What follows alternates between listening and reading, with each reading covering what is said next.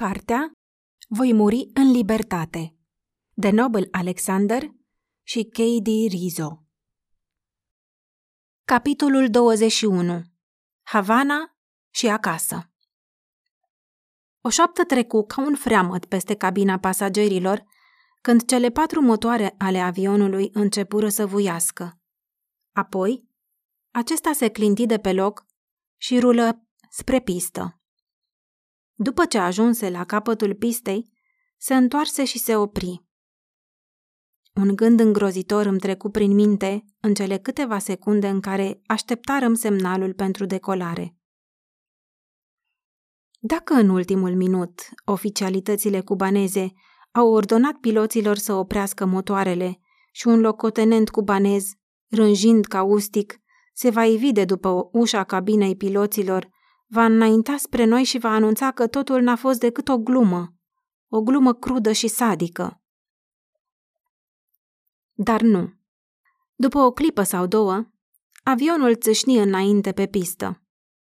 Deținuții izbucniră în urale când roțile avionului se desprinseră de la sol și pasărea cea mare se înălță spre cer. Când avionul se redresă pe orizontală, liniștea se instaură din nou, în timp ce noi ne suceam gâturile ca să aruncăm o ultimă privire spre patria noastră. Am privit în jos spre acoperișurile de țiglă roșie, care se interpătrundeau cu acelea de un brun cenușiu, făcute din frunze de la palma, palmierul regal. Apoi, am văzut chiar un palmier regal, ridicându-se deasupra clădirilor. Originar din Cuba, trunchiul griverzui al palmierului regal crește foarte drept și neted, în loc să se curbeze grațios ca ruda lui, palmierul de cocos. Și chiar din vârf, deasupra frunzelor de un verde închis, un lujer ca un deget arată asemenea unui paratrăsnet drept spre cer. La palma nu se mlădiază niciodată, nu se apleacă, nici măcar în timpul celor mai rele furtuni tropicale sau când forța distructivă a uraganelor se năpustește asupra lui. Emoții reprimate atâta vreme în mintea mea se declanșară libere la vederea acestui palmier maiestuos. Am plâns pe față la acest simbol al creștinismului sub atac. Mi-am amintit de vremurile când m-am clătinat aproape de prăbușire și când Dumnezeul meu mi-a insuflat putere, care m-a ajutat să rămân în picioare. Fără Hristos, asemenea palmierului de cocos, m-aș fi înclinat și aș fi cedat presiunilor. Dar datorită puterii lui, am fost capabil să stau drept și vertical, asemenea palmierului regal. Mi-am amintit de fețele fraților mei, care, asemenea palmierului regal, refuzaseră să se încline, murind în credința lor. Nu trebuia să mă îngrijorez că mă vor vedea ceilalți colegi ai mei plângând, pentru că aceștia, la rândul lor, plângeau pe față când avionul făcu un cerc în aer și se îndreptă spre nord, spre noua noastră casă, Statele Unite ale Americii. Soarele se apropia de orizont, în timp ce priveam frumoasa mea insulă natală, tivită cu delicatele ei plaje albe, și apele de un albastru viu dispăreau în umbrele nopții. În câteva secunde, zburam deasupra oceanului cu apele de un albastru închis, iar Cuba dispăru din vedere. În momentul în care avionul meu decolă din Havana, Tom White le telefonă mamei și surorii mele din Washington D.C., spunându-le: "Vești bune, doamnă Alexander! Numele lui Noble se află pe lista celor eliberați. Cred că nu mai există dubii de data aceasta." Congresul îl convocase pe Tom la Washington pentru a depune mărturie în privința dezonorantelor violări ale drepturilor omului ce erau comise în închisorile lui Castro. Când a sunat-o din nou pe mama ca să-i spună că într-adevăr fusesem eliberat, ea mă văzuse deja la emisiunea Bună dimineața, America. Tot timpul cât a durat zborul spre Statele Unite, Noi, deținuții, am discutat despre viitor. Dar reverendul Jackson? Întrebă cineva. E limpede că Fidel l-a dus de nas. Spunem adevărul. Trebuie să vorbim cu tot curajul. Spuse Estur Miomesa, un deținut politic. Trebuie să le spunem oamenilor că nu trebuie să creadă dacă cineva încearcă să-l prezinte pe Castro drept un mare conducător umanitar. El nu e decât o fiară. Dacă lumea s-ar fi împotrivit loviturii lui Castro de la bun început, m-am lamentat eu. Da, recunosc un alt deținut, dar asta e de domeniul trecutului. Ceea ce trebuie să facem noi este să ne pregătim pentru viitor. Trebuie să-i facem pe oamenii liberi de pretutindeni, conștienți de prețul pe care îl are libertatea și că aceasta trebuie menținută indiferent de preț. Toată această libertate pe care am pierdut-o, am susținut eu, va fi greu să-i facem pe americani să înțeleagă. Dar trebuie să o facem, adăugă Mesa. Și noi ce vom face? Nu ne vom putea petrece restul vieții ținând ura în noi, am exclamat eu. Mesa ridică un deget. Adevărat, dar în același timp nu ne putem despărți mergând fiecare la treaba lui și să uităm de frații noștri care sunt încă înlănțuiți în infernul lui Castro. Am fost cu toții de acord că libertatea noastră aducea cu ea o obligație față de aceia pe care îi lăsaserăm în urmă. Strigătele noastre de dreptate sunt singurele pe care lumea le poate auzi. Noi am trăit mai apropiați decât ar fi putut trăi chiar și frații de mamă. Noi am suferit, am răbdat de foame, ne-am rugat împreună 24 de ore pe zi, timp de ani întregi. Legăturile de oțel ale iubirii creștine și ale înțelegerii ne-au ținut la oaltă. Niciun frate de sânge sau soră n-ar putea înțelege experiența căreia i-am supraviețuit noi. Nici o mamă sau tată n-ar putea pricepe coșmarurile despre care am putea vorbi noi. Înainte de a ne da jos din avion la Washington D.C., am plâns. Ne-am îmbrățișat unul pe celălalt și am jurat ca niciodată să nu pierdem legătura unul cu altul.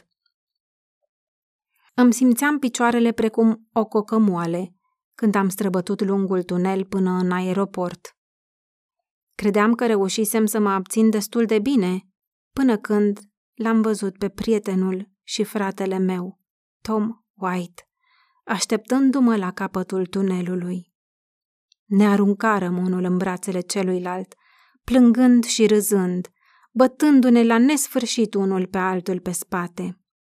Blițurile aparatelor de fotografiat fulgerau în jurul meu. În timp ce alții așteptau să-mi spună bun venit în libertate. Guillermo Esteves, Armando Valladares, Diego Abece, Carlos Carlson și atât de mulți alții. Reporterii își întindeau microfoanele spre fața mea uluită, hărțuindu-mă cu întrebări. Mă luptam cu o absurdă pornire de a fugi înapoi la adăpostul avionului. Prietenii mei și oficialitățile Statelor Unite mă trecură prin mulțimea de la aeroport spre o limuzină care ne luă la Fundația Cubanezo-Americană și la Asociația Drepturilor Omului din Washington. Odată ajunși înăuntru, am inhalat adânc în piept aerul parfumat al libertății, pe lângă smogul și toate celelalte. Unul dintre primele lucruri pe care oficialitățile îmi sugerară să le fac a fost să o sun pe mama mea în Massachusetts. Începând din acel moment, în timpul următoarelor 2 zile de interviuri cu mai mult de 21 de jurnaliști, mama mea sună la fiecare aproximativ 20 de minute ca să-mi audă vocea. Ea încă nu putea crede că, după ce așteptase și se rugase atâta vreme, rugăciunile ei primiseră până la urmă răspuns. Pentru prima oară, după ani de zile, am mâncat mâncare nealterată.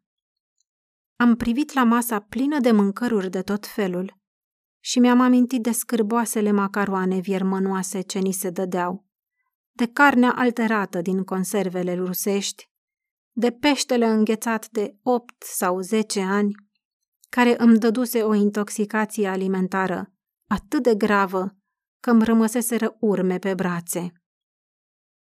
Niciodată de aici înainte, m-am jurat eu, umplându-mi farfuria cu brânzeturi, antreuri și alte gustări delicioase, nu voi mai consuma pește, macaroane ori carne conservată. Un psiholog ne-a verificat pe fiecare ca să determine dacă vreunul dintre noi avea probleme din cauza șocului cultural. Prietenii mă luară pentru un tur al Washingtonului ca să mă ajute să mă acomodez cu ritmul rapid al vieții în Statele Unite. M-au dus cu mașina prin traficul de la ora de vârf, m-au luat la un restaurant pentru masa de prânz, la un magazin universal și la urmă să văd metroul. Nu m-a încercat în mod deosebit niciun fel de traumă. După sejurul nostru la Washington, am luat avionul spre aeroportul Logan din Boston, unde mă așteptau rudele mele ca să mă întâmpine. Mama mea, de 73 de ani, mă cuprinse cu brațele și își îngropă fața brăzdată de lacrimi în umărul meu. De câte ori nu visasem că mama mă cuprindea cu brațele, mă consola și mi-ușura durerile. Și uite, visul meu se împlinise. Dumnezeu să binecuvinteze America, exclama ea fără contenire. E ca un vis. Nu-mi vine să cred că ești tu, fiul meu, fiul meu. Aveam 29 de ani de recuperat. Atâtea să ne împărtășim.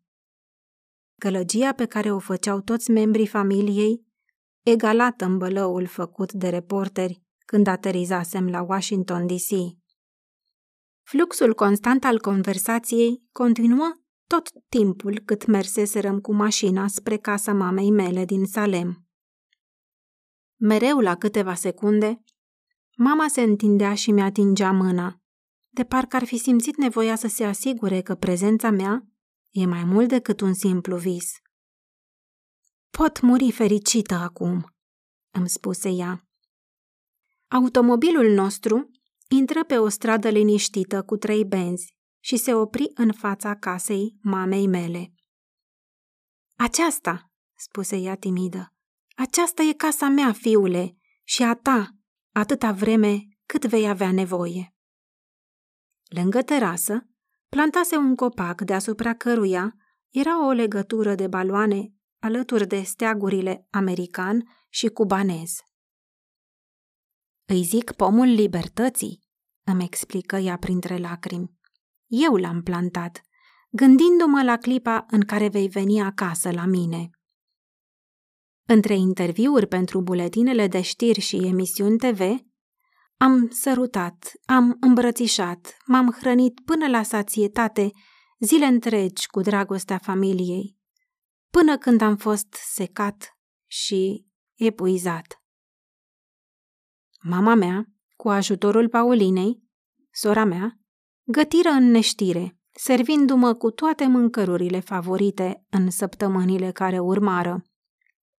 Dar oricât de mult le-aș fi iubit și aș fi apreciat eforturile lor, nu puteam mânca paste făinoase sau pește. Doctorii de la Spitalul Memorial New England, după ce îmi făcură un control fizic complet, nu înțeleseră cum mi-am putut păstra sănătatea atât de bine pe parcursul atâtor ani de închisoare.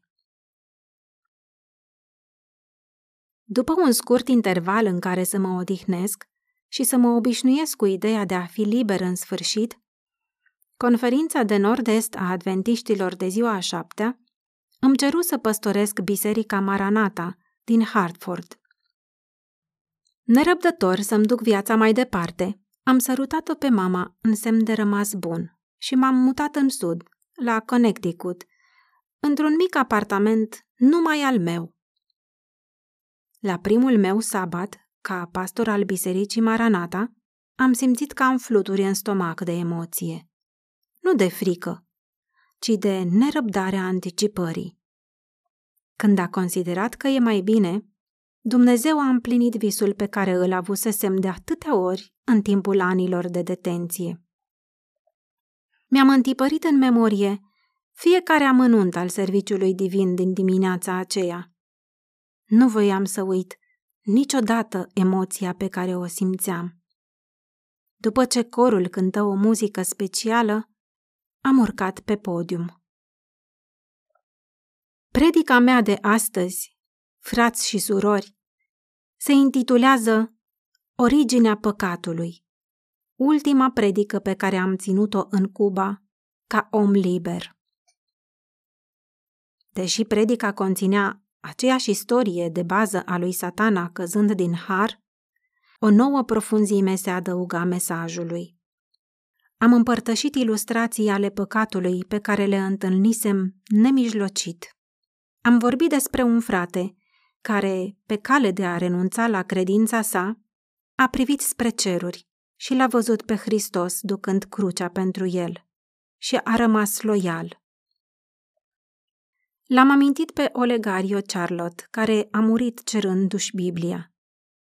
Despre prietenul meu, Seruto, împușcat din cauza credinței lui, despre Roberto Chavez pledând pentru libertatea religioasă, până și în momentul în care murea, despre Chico Atan, despre fratele în credință, Gerardo Alvarez, care și-a sacrificat viața, având grijă de alții. Toți credincioși până la moarte, așteptându-și coroanele vieții și o existență mult mai bună, dincolo de marea de cristal.